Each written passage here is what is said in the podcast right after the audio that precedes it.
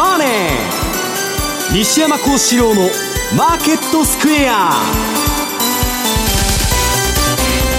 こんにちは西山孝四郎と。こんにちはアシスタントの若林理香です。ここからの時間は「ザ・マネーフライデー西山孝四郎のマーケットスクエアをお送りしていきます。えさて今日はマネースクエアの比嘉さんの日なんですが比嘉さん電話での出演となります。ちょっとつないでみます。比嘉さんつながってますか？はい若林さんよく聞こえてます。聞こえてますか。で 連休明け連休ゆっくりされましたか？いえあの仕事ねあまりそのゴールデンウィークとい。うのはですね、はい、まあ縁がないかなという感じなんですけどね、ね、あお仕事だったんですね。そうかそうですね。まあ一日だけはお休みをいただきましたがはい。また5月からもよろしくお願いいたします。この後たっぷり伺っていこうと思います。はいお願いいたしますえー、まずは大引けの日経平均株価ですが26円高でなんとか続伸という連休明けになりましたね西山さん、はい、いや今年の連休ほど動かない相場なくて、はい。もうね、イーサリアムと、えっと、あの、同時コインですね、もうみんなね、ミレニアルというか、まあ、向こうの若い世代が、はい、まあ、みんなそっちに行っちゃって、で、私も値動き見てるとね、はいもう株なんか新規臭くて見てられねえなっちゅうくらい壮大なトレンド相場やってまして、えー、年初から同時コイン100倍ぐらい。いやあれはね今日あのなんだ、えー、っとサタディーナイトライブにイーロン・マスクが出るっちゅうことでね、えー、同時ファザーとかなんかわけのわからん名前で出るとか言って。もうねイーロン・マスクがね、向こうのミレニアル、まあ、30以下の世代に持ってる発言の影響力ってすごくて、はいネット証券のね、向こうのまあ、某所のアンケートでは、イーロン・マスクのツイートで株を売買した人、ことがあるっていう人が、はい、まあ、多いと7割とか6割は、イーロンのツイートで株やったことがあると。もう絶大なね、影響力を持ってるんです。まあ、嫌ってる人も、まあ、傲慢でね、はい、なんかわーわーわーわー言っとるだけやないかっていう批判もあるんだけど、少なくとも今のね、アメリカのその人口の一番多いベビーブームを超えちゃった、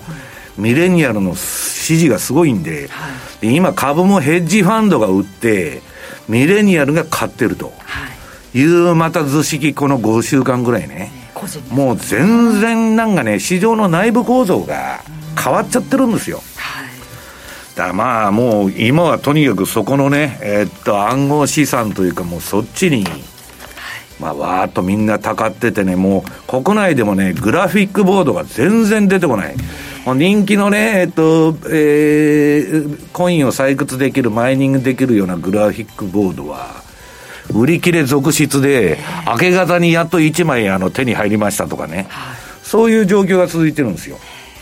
それぐらい人気だっていうことが分かりますよね、えー、今からそれだけお金出して買ってもまだ収益になるってことですもんね。収益になるのはいいけどあれねあの熱がめちゃくちゃ出ますんでね、えー、あんまりねあのその初心者とか全然分かってない人がやると火事になる可能性あるんで、気をつけた方がいいですよ。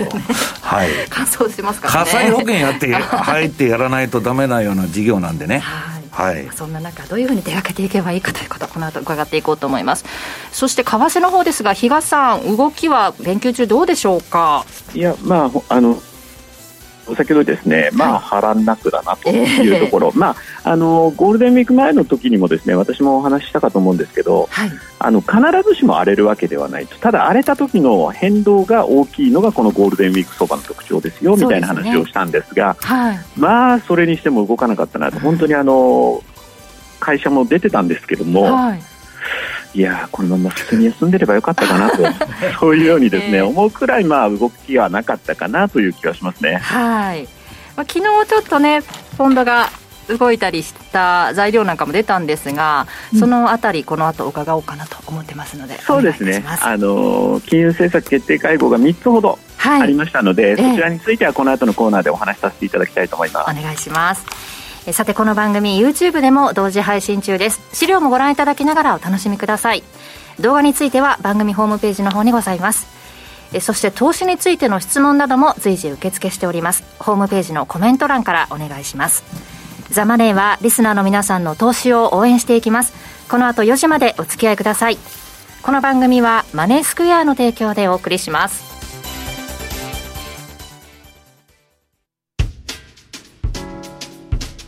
お聞きの放送は、ラジオ日経です。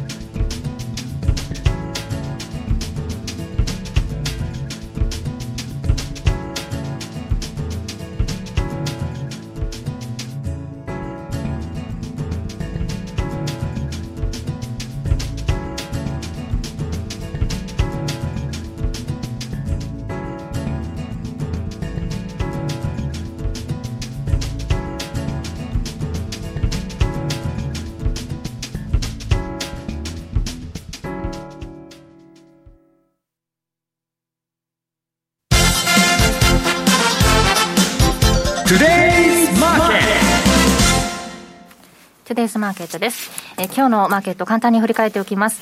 えー、大引けの日経平均株価ですが、えー、今日5月7日は26円45銭高い29,357円82銭で小幅に続伸して終えています。下落する場面もあったということですがね。えー、トピックスの方はプラス5.65ポイントで1933.05ポイントでした。そして為替です。F、えー、為替はドル円が109円の1617、そしてユーロ円が131円の6166、そしてユーロドルが1.205962あたりでの推移となっています。ではまず為替の方ですが、伊賀さん今週の振り返りをお願いします。はい、まああの全般日課というのは先ほど申し上げた通りで、はい、まあ、そういう中にあって、えー、3か国のですね金融政策決定会合がありましたと。はい。えー、先陣を切ったのがオーストラリアの RBA でしたが、まあ、これは全くの予想通りということでですね、はい、もう可もなく不可もなく。ただ、オーストラリアに関して言うとですね今日はまた、えーと、しっかりなんですけれども中国とのですね戦略経済対話これが無期限停止という報道がですねこのゴールデンウィーク中流れてて一時的にちょっとあの5ドルがですね売られる場面もあったんですが今、そこからまた回復してきているとただ今後このあのこういった対中国とのネタっていうのはオーストラリアドルのまあ、あのネガティブな材料としてですねまあたびたび持ち込まれる可能性があるかなというふうに思うところです。はいで、その後、昨日ですね、昨晩、えー、トルコの方と、あと、えー、イギリスの方ですね、こちらでまあ政策決定会合があり、まあ、トルコに関しては政策金利は、えー、据え置きということで、ここはまあまあ良かったなとい。うところではあったんですが、えー、えー、ただですね、声明文等々を見てるとですね、はい、ちょっとやっぱりこれも一筋縄ではいかないんじゃないかなと、えー、これまでのですね金融引き締めのスタンスを維持するという文言は削除されてますし、はい政策金利は引き続きインフレ率を上回る水準に設定する、まあ、例えば今の消費者物価指数でいうと、17%ぐらいなんですけど、えー、まあ、それより上。でこの後消費者物価が下がっていったら当然それの上にあればいいんでしょう。的なですね、はい、まあ、理由付けで金利を下げてくる可能性っていうのはあるのかな。なので、昨日の動きを見てても、かなり戻りが鈍い印象でしたね。ということなので、ちょっとまだトルコに関してはですね、マーケットが、えー、中央銀行を信用しきれてない、ここの部分っていうのはかなり大きいかと思います。はい、そしてですね、まあ、サプライズといえばサプライズだったのが、まあ、イギリス、BOE だったかなというふうに思うんですが、え債券の買い入れペース、これまで週44億ポンド買い入れてたのを、34億億ポンドに減らしますと。はいいうところで、まあ、この間のカナダに続きですね、金融政策へ。リング気味ですよね、比嘉さん。そうなんです。金融政策正常化に戻していこうという動きがこういうところに見られるのかな、みたいなのがですね、伺い知れる内容ではあったんですが、すかさず、えー、ベイリー A 中銀総裁がですね債券の購入ペースの原則は政策変更を意味するものではないというようなところがあったので、まあ、その発表直後こそですねちょっとポンドが買われるという場面ありましたけども上髭で終わって、まあ、その後はですね、まあ、何事もなかったかのようなですね値動きにはなってるんですがとはいええーと、21年の GDP の成長率見通しに関しても今年の2月5%と見てたのを7.25%に引き上げてるんですよ。はい。ということもありますので、やっぱりおいおいですね、このあたり、テーパリングというのがですね、えー、カナダ、イギリスっていうのはですね、まあ、同じイギリス圏と言ってしまえばそれまでかもしれないんですが、ここら辺がやっぱり意識されるような、えー、時がですね、えー、これから訪れてくるのかなというふうに思うところですね。うんはい。そして、まあ、その他の、えー、マーケットを見てみると、アメリカに目を向けてみると、昨日がパンデミック後の最小の新規失業保険申請件数50万件割れ、49万8000件ということでですね、まあ、これはある程度ですね、ワクチンの接種が進んでいることによる部分というので、まあ、仕事を求めてくる人たちもこれから増えるんじゃないのというようなところも意味しているのかなと。でさらには今晩、えー、アメリカは雇用統計の発表ありますけれども、非農業部門就業者数の推移がを見てみますとですね、今回の予想が100万、プラス100万増とい。うところなので、はい、まあ普通に考えればアメリカの雇用っていうのも徐々に回復していくんだねというところではあるんですが、一方で、それなりに強い指標が続くとですね、今度早期の会話、緩和の解除、これに動くんじゃないかという懸念も出てくる、ましてや今、ニューヨークダウなんかを見てみますと、史上最高値近辺にあるので、い。い利食いの材料に使われかねないかなとか、あるいはまあ普通にいい数字が出れば当然、アメリカの10年債というのもですね金利上昇とい。うところにでもですねつながる可能性はあるんですけれども、いずれにしてもですね、この流れ、昔よくこの番組の中でもですね、西山さんなんかもおっしゃってたんですが、雇用統計後の動きが来週の火曜日あたりぐらいまで、あの、続くんであれば、その流れにそこから乗ればいいというところなので、一旦はちょっとこう、今回はですね、仮にまあ、それなりに強い数字が出た場合、果たしてそれがニューヨークダウといったような株の方につられて動くのか、あるいはちょっと10年債の利回り、ここを意識してつられて、あのー、動くのかっていう、その見極めをする、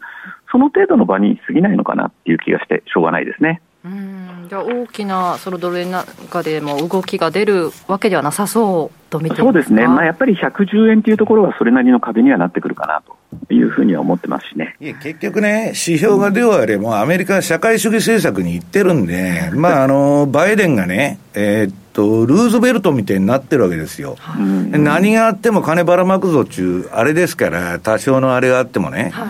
だから問題は、まあ、その体制が本当にね、えっ、と、長く続けられるのかどうか。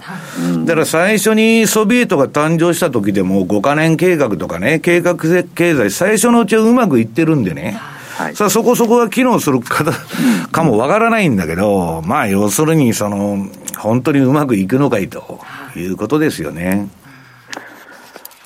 さて、じゃあ、この後ですね、私、まあ、あの、ユーロポンドについてもですね、ちょっと触れる予定にはしてるんですけれども、えまずはですね、西山さんの相場分析、この後の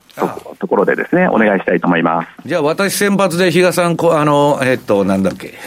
あとを引き継いでいただけるということで、ユーロポンドね、いよいよ週末にリリース予定ということで、西山さんの方からも、この新通貨ペアについて、テクニカル分析をお願いしようということですね。いや、まずあの、ユーロポンド行く前に、はい、まあ、為替の方全然動かないじゃねえかと。はい、要するにね、暗号通貨というか仮想通貨っていうか、もうそっちの方ばっか行っちゃって、で、ハイテクもね、向こうのあの、決算がいいんだけど、全然動かないと。で、結構ね、大口のファンド、イギリスとかアメリカの大口のファンドがハイテク利食いしてるとか、あるいはジェフ・ペゾスがね、自分で株売ってると。いうような報道がされて、で、ビル・ゲイツは離婚しちゃったと。離婚するとなんか会社の調子はちょっと悪くなるっていう話もあるんですけど、イーロンみたいに4回ぐらい結婚してるとね、あんまりそういうのはダメージにならないんだけど、ペゾスとかね、で、私言ってるんですよ。14兆円も持ってて、7兆円仮にやったところで何の生活も変わらんと。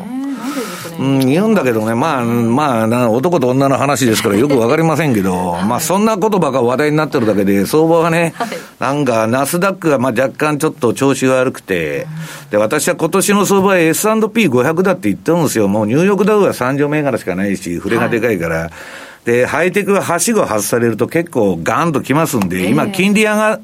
イエレンがね、金利上げ、あの、上がらざるを得ないみたいなことを言って、売られてるのはハイテクでしょ、はい、だからそれはまあ気をつけた方がいいと。思うんで、そんなことよりも、向こうのやつに聞くとね、そら、えー、もう同時コインだ、イーサリアムだっつってやっとるわけですよ。はい、で、まあその中で為替相場。はいこれ動きなかったんだけど、まあ、この前ね、その、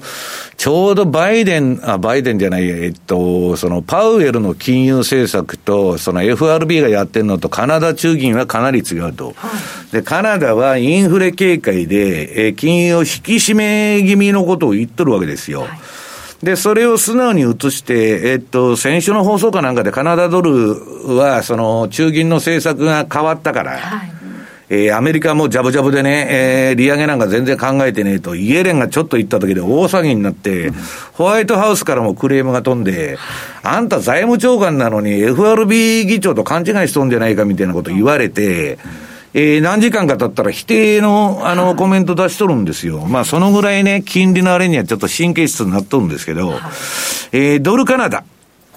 これがまあドルが売られてまして、まあ直近ちょっと赤くなってて、買いシグナルもまあ長期のあれでは出てたんですけど、今全部黄色になってドル売りになってると。要するにカナダが強いわけです。で、カナダドル円次の3ページ見てもらうと、これもまあカナダが、だから、えー、っと、アメリカに比べて金融引き締めの方向に動くと。まあ分かりやすい相場ですよね。で、これはあの、標準偏差と ADX もまあじわーっと上がってきて、結構いい形になってるんですね。で、今まあ順張りシグナルが下の3つとも赤になってるっちゅうんで、はい、まあちょっとカナダは、えー、いいかもわかんないと。今日なんか与党系もいい数字が出たら、またさらに、うん、ただね、うん、あのー、まあシーズナルを見ると次の4ページ。はいまあこれ3月の途中からカナダっていうのは、えー、7月の半ばぐらいまで堅調なんですけど、はい、5月はちょっと行ってこい気味のギザギザした相場じゃないですか、このメイというその5月相場ね、赤枠で囲んだ。だからまあ、その一本調子に上がるかどうかわからないんだけど、まあ、毎年のシーズナルから言っても、この時期カナダは強くなるということなんです。で、ユーロポンドなんですけど、はい、えっと、マネースケアさんがこの8日リリースで、まあ実際取引できるのは9日の月曜日からか。いう話になるんですけど、これね、えっと、まずユーロドルの方を見てもらうと、これ今ユーロ買いの相場なんですよ、基本的に。はい、うん、ただね、標準偏差も ADX もうつむいてきてまして、まあ一応買い基調ではあるんだけど、そんなには強くないと。いうような流れなんですね。はい、で、ポンドは先ほど比嘉さんから解説があったように、まあ6ページ。まあ中銀が、まあテーパリング気味のことを発表したんだけど、そうは言いながらアメリカとイギリスで兄弟でね、アングロソクサン、サクソン連合でまあ、大したことないんじゃないのと。で、打ち消しの発言も出とんで、今のところは横ばいで推移してると。はいいうことで、そうす、で、次にユーロポンドの冷やしを見てもらうとね、これ長いユーロ売りが続いてたんですよ、この黄色いとこ。はい、わーっと売りトレンド出て、で、買いになって、ちょっと上がったんだけど、また一押し入れて、また上がって、はい、また押して、今またちょっと戻っとると。まあちょっと横ばい気味のね、えー、レンジ気味の相場になってるということで、はい、まあちょっと方向感がね、あるようなないような、まあちょっととりあえず強烈なユーロ売りは、えー、終わって、まあユーロがちょっと戻すい気味になってると。で、これはね、もう当面のレンジは、えっと、これ昨日時点のその計測したレンジで動的に変化するんですけど、8ページ。まあ、私が言ってる、まあ、当面のレンジは、この、えっと、この青のブルーのね、えっと、ボックスのところで囲んだレンジですね。えー、下が0.8306から上が0.9011。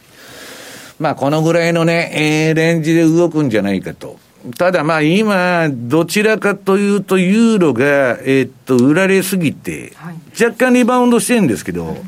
これまたポンドがね、強くなってくると、はい、もう一回ドカンとくるかもわからんので、そうすると下はこの ATR チャンネルの一番下の赤のラインまで、この0.8306ぐらいまであってもおかしくないと。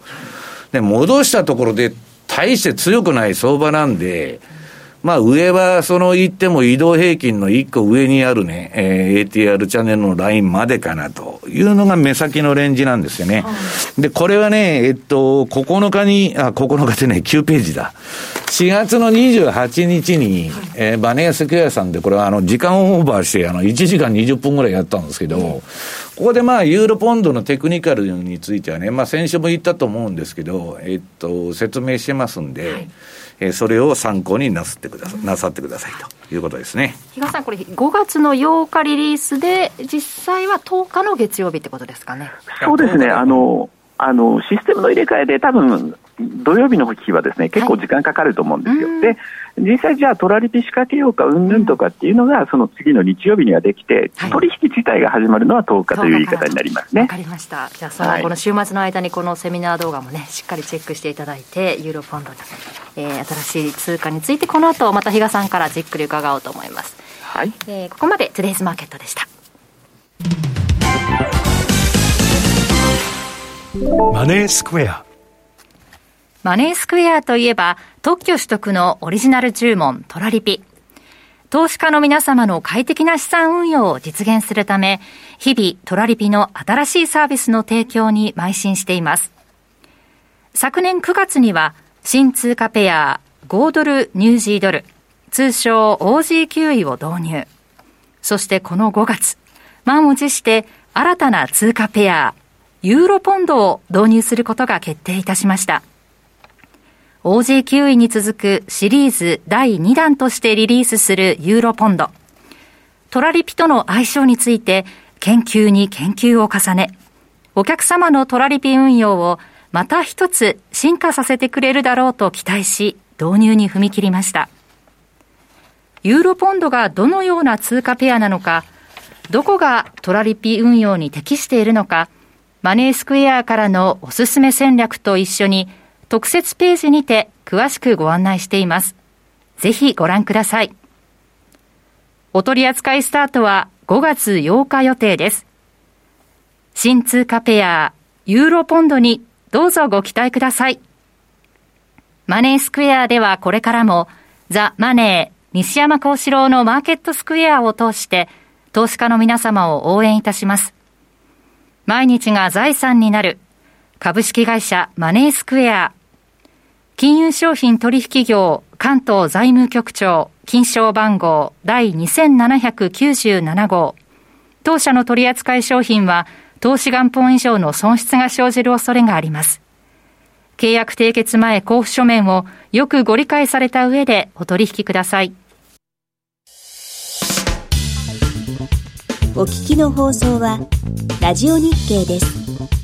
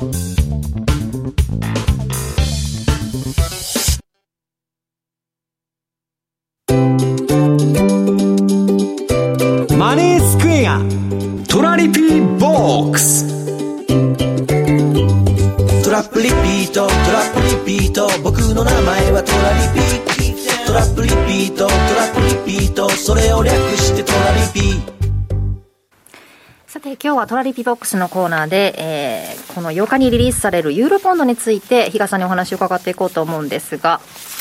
いよいよですね、比嘉さん。そうですね、まあ、あの当社の方でもですね、まあ、トラリピ史上最強通貨ペアシリーズの第2弾という形でですね、まあ、満を持してユーロポンドをリリースする、えー、運びになったというところではあるんですが、はい、もちろんのことこれ、トラリピに一番向いてるのはっていうと、多分 OG9 っていうふうに思ってるのは、まあ、私だけではないとは思うんですが、かなりですね、まあ、あのこちらの方のお知らせをしたところ、やっぱり投資家の皆さんからもですね非常にこう期待を寄せる声と言いますか、どういうような仕掛けを想定すればいいのかしらみたいなあの問い合わせがですね結構寄せられているのも事実なんですよ。はいただ、そこでですね、ふって私がよく話をしているのが、はい、ポンドのイメージって皆さんどう思ってらっしゃるんですかと。いうようなこと。ジャウマポンドとか、ね、ねあの、西山さんもよく言ってるので、イメージはそうありますけどね。はい、値動きが当然ポンドが絡むと荒い。はい。あるいは、だから、まあ、あの証拠金の必要額も高くなっちゃうというようなところもありますし、はい、まあ、あのよくプロと呼ばれる方でもいい思いがしたことがない通貨だ っていうようなですね、それがあると、はい、で実際のところなんですが、じゃあ、例えばポンド円で、はい、えー、2016年の6月でしたかね、あのブレグジットの国民投票したじゃないですか、はい、その後からの、まあ、ポンド円の週足の値動きを見てみますと、ですね、はい、でそこその間のあの高低差を見ると、大体30円ぐらいあるんですよ。はいで、ポンドドルの週足で同じ期間で、えー、高低差を見ると、はい、やっぱり0.29765、まあ、さっきのポンド円でいうところの30円に割と近いようなですね、やっぱり高低差があると。はい、で、一方でじゃあ今回導入するユーロポンド、この週足も見てみると、まあ、2016年のその、えー、真ん中あたりから直近までっていうところでこう調べてみましたらですね、まあ、四角で囲った赤で四角で囲ったところ、ハイが0.95、ローが0.82769なので、えっ、ー、と、これ引き算すると0.122ぐらいしかないんですね。実はそんなに高低差がないと。いうようなことに気づき、まあ、正直なところ、あの OG 位みたいにですね、じゃあ次何か大きなトレンドが出るっていった時の目安として、あの通貨ペアの場合は、2国間の金利差っていうのが明確に分かってた。はい。ところが、じゃあ、ユーロポンドにもそういうような指標となるようなものがあるかっていうのを調べてみたんですが、今回実は見当たってないんです。はい。あの実際、今年に入ってから一時的に、えー、イギリスの10年債とドイツの10年債の差、これによって、まあえー、ユーロが買われたり、ポンドが買われたりみたいなところは見受けられたところはあるんですが、えー、今年に入ってからで、その前なんか全然関係ないんですよ。はい、としたときに、じゃあこれどうすりゃいいんだろうとは思いながらも、ただやはりずっとこのレンジを形成しているっていうところ、はい、これは事実としてあると。はいいうことを考えれば、一つやっぱりトラリピとして、えー、お取引のえー、一つに加えることっていうのは当然あってしかりなんだろうなというふうには思うところなんですね。はいはい。で、あのー、前回の OG9 位みたいに、例えばちょっとどこかを一つのレートを基準にして、そこから上は売り、そこから下は買い、さらにそれを細かく分けて、まあ、ダイヤモンド、あの、本当に動いてるところをですね、厚くしましょうよというような戦略っていうのもですね、一応、あのご準備はしております、はい、あの当然、リリースと同時にですねそういったのも戦略リストに上がってくるという流れにはなってるんですが、まあ、とはいえ、やっぱりこれ、少しあの OG9 のウェイトに比べれば、若干ちょっとやっぱりあのウェイトは減らす必要はあると思ってるんですよ。はい、この後あの仮にユーロ買いが進んでしまうとですね1超えたらもうその上っていうのはないわけなんで。やっぱりあのストップロスを入れておくとかっていうところも対応としてはですね OG9 との違いにはなってきたりするんだろうけども、はい、ある程度この0.82、0.95の間で動いている間はしっかりと、まあ、トラリピで利を積み上げるようなそんな戦略はあのご準備していると。いうようなところなので、そちらはもう合わせてですね、まあ、あのリリースと同時にですね参考にしていただければなというふうに、えー、思うところなんですが、もう一つ、えっと、今回はですねこれこちらで注意しなければいけないのは、えー、ユーロポンドの場合、買いから入ると、スワップの支払いがあります。はい、ということを、どうしてもやっぱりね、スワップの支払いっていうのは、あのー、個人投資家の皆さん、誰もが一番嫌がる。はい、っていうことであるんだったら、売りだけを仕掛けておくとかですね。まずはそれで様子を見ながら、少しずつ慣れていくと。いうようなことも必要にはなってくるかなというふうには思っております。はい。ということで、まあ、そのあたりのこと、実際の値動きと合わせて、えー、詳しく聞きたいという方のために、セミナーのお知らせがあるんですよね。そうなんですね。あの、5月の29日、えええー、ラジオ日経さんと一緒にですね、ちょっと久しぶりにセミナーをやろうかということで、はい、まあ、あの、OG9 位にも触れつつ、さらにはですね、このじゃあユーロポンド、えー、まあ、リリース後から約20日間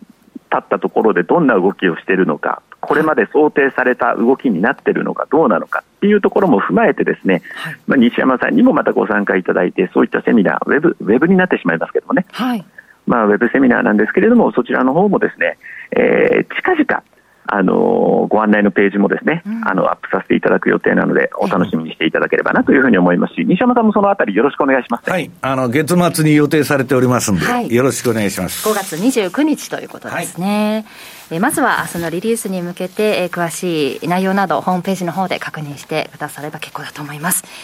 えー、ということで、以上、トラリピーボックスでした。お聞きの放送は、ラジオ日経です。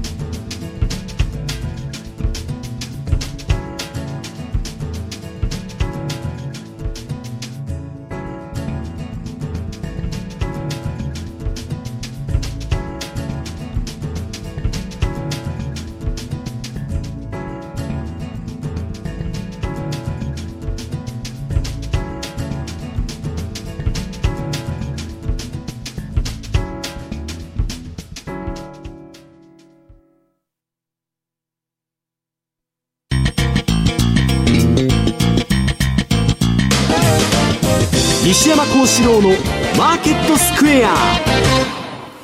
さてこのコーナーではマーケットの見方について西山さんにいろいろな角度で教えていただきます。今日のテーマ MMT 政策でさらなるバブルへ。はい、ね、もうねアメリカはね社会主義になったって言ってねあの例のね、投資家のウッドストックと言われたら、あの、バークシャー・ハサウェイ、はい、えー、っと、ウォーレン・バフェットの会社の株主総会があって、6時間やっとったんですけど、はい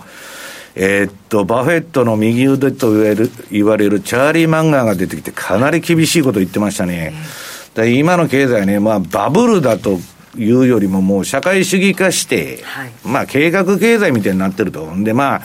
コロナで30何パーセント、まあ株落ちたんだけど、またそれをね、えー、っともう強引に上げとると金ばらまいてね、はい、えー、っと、それも財政とその、えー、金融政策の両輪が回ってますんで、はいただインフレがひどいと。まあ彼、あの、バーク社の子会社で、あの、住宅会社も持ってるんだけど、今ね、私ツイッターに木材の、あの、先物のね、シカゴのチャート上げてんだけども、大暴騰して、はい、なんじゃこれと、こんなチャート見たことないぞっていうくらい上がってんですよ。で、商品市況全体も上がってますし、まあインフレの匂いを嗅いでると。いうことでね、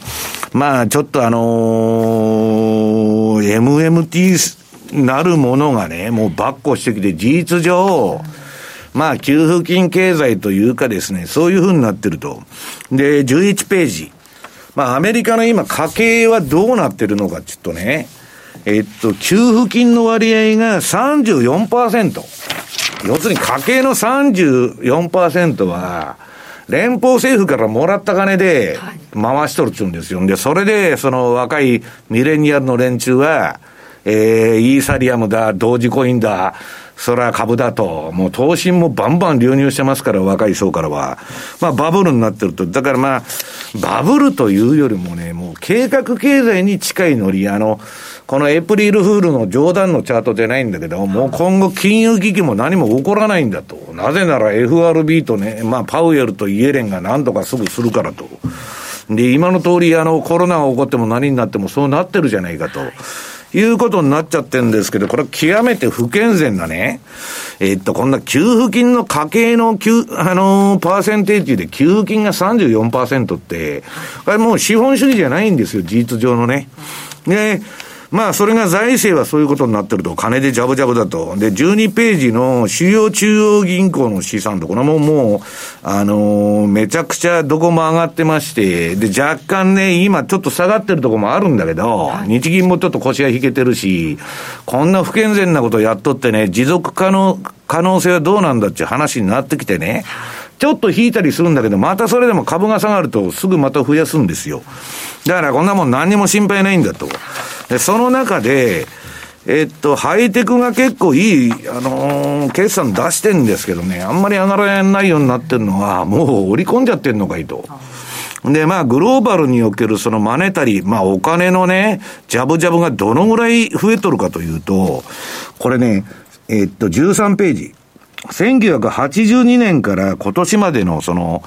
えっと、あの、チャートがあるんですけど、はい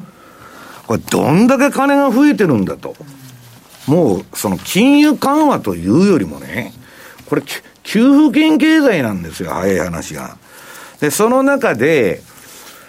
えー、っと、もう買い尽くされ、されて、で、こ、これだけね、フィアット通貨というか、法定通貨をこれだけ発行しちゃうと、はい、当然インフレ懸念は出るし、要するに100あったもん200にする300になるって言ったらですよ、物がそんだけ出てたら通貨の価値は落ちるのは当たり前じゃないですか。はい、と、こんなもん危ないから、暗号通貨買おうと。要するに発行量が決まっているものを買おうという、まあ、ある意味ね、まあ、そのヘッジ的な動き。これはね、暗黒の未来なんですよ、だから。現金が信じられないから暗号通貨買おうと。はいで、まだね、その暗号通貨に、その、えー、希望を持ってる人は序の口だっちゅうわけですよ。ただ、ビットコインは動かなくなっちゃった、14ページ。ビットコインずっと横ばいなんですよ。で、あこれはなんだ、しばらく私も調整価値って言ってたんですけど、ビットコインは。はい、まあちょっとやりすぎましたんでね。だけど、その後、まあこれは個別のね、イーサリアムとか、その、まあ個別のね、えっと、その、需給関係だとか、うんぬんの材料が出てんですけど、どんだけ上がっとるんやいと。で、上がるから買う、買うから上がるの循環で、バーンとイーサリアムがまず飛んだんですよ。したら、ほ、他の草コインも、その、草コインっつったら怒られるけど、はいなわけのわからん、その通貨もですね、みんな、まあ、右に習いしてきたんですけど、なんといっても、あの、同時コインですね、この犬のマークの冗談で作ったっていうやつ。プログラマーが作ったやつが高すぎると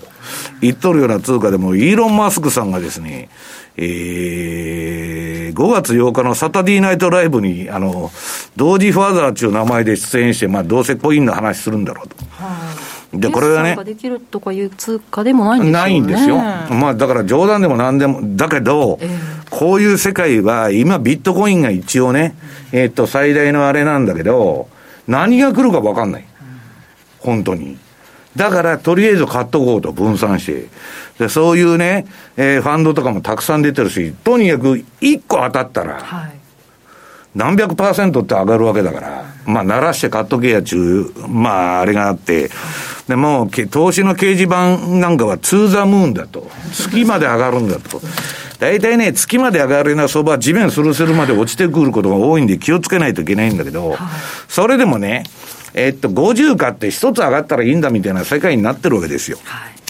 で、まあ、要するに、あの、えっと、イーロンのところのスペース X のロケットにこの犬が乗ってですね、月まで行くという幻想が生まれてるわけですよ。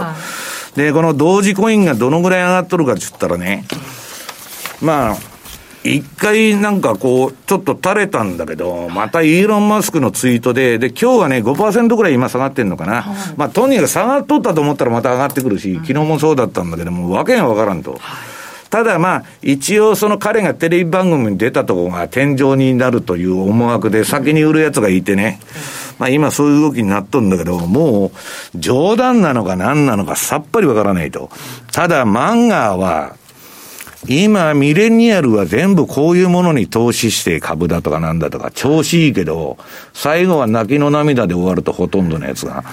だから私はね、長期投資、ここから10年何も持たないでバイアンドホールドした場合の、その、リターンっていうのは、まあ、よくて2、3%。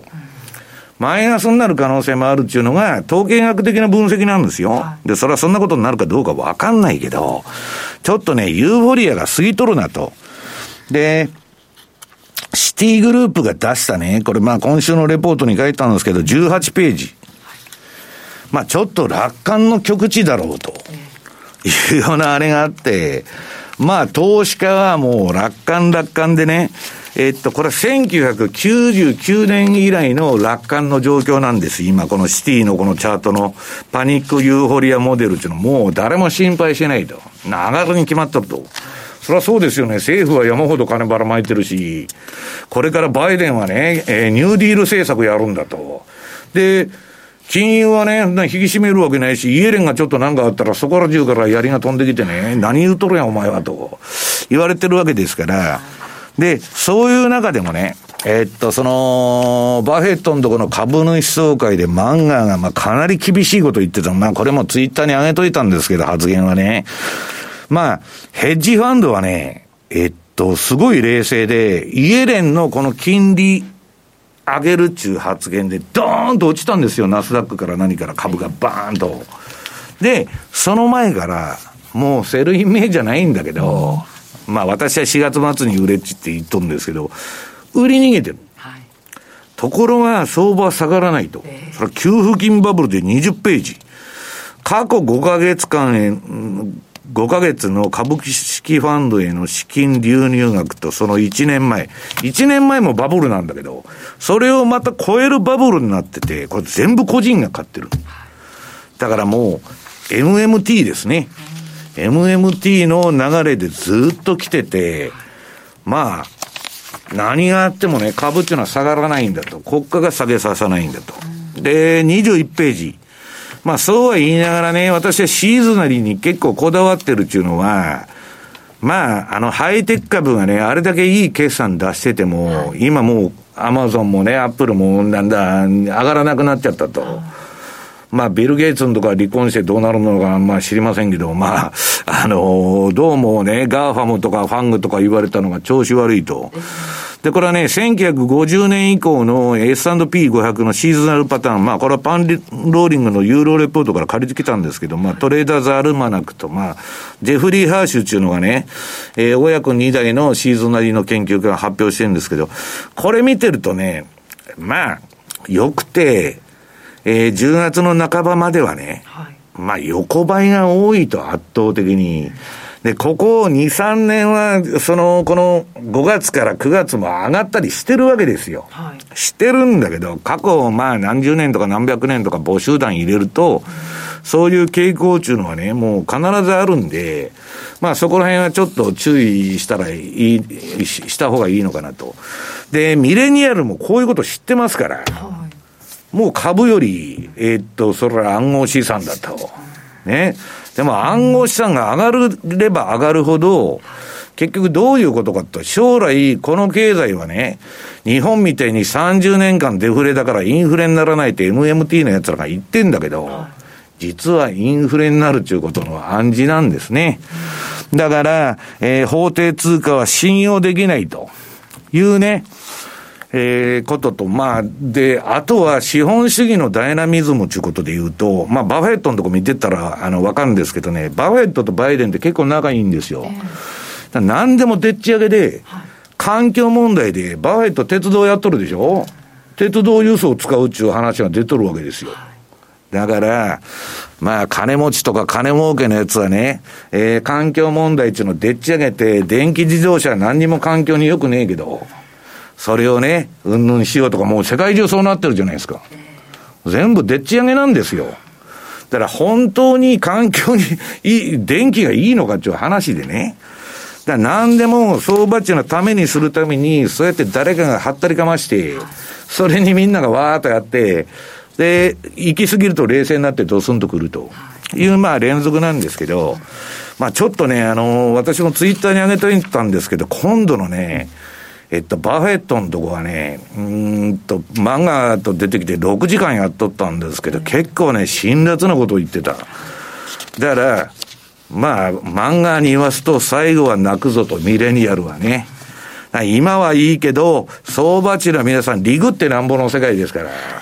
まあ、そこら辺ね、えー、リスクコントロールをしっかりしていただきたいと、ストップロスとね。いうことになると思うんですけど。97歳ですもんね。言葉重いですよね。化け物ですよ。いや若ちゃんもねもう97で放送やってたらもう知りかけてますよ本当に。すごいと思います、ね、6時間やっとるんですよ。まあね、本当にね、人間っていうのは意欲っていうか意志がある人はすごいなと。受け止めようと思います、はい、以上 FX マーケットスクエアでした。マーケット投資戦略さて来週に向けてマネースクエアの投資戦略伺っていきますが比嘉さんどの通貨ペアでしょうか？はい。まあ先ほどお話した一応ユーロポンドも念頭に置きつつええ。えー、この番組の中でもですね何度となく話題に上がったカナダドル円かなと。え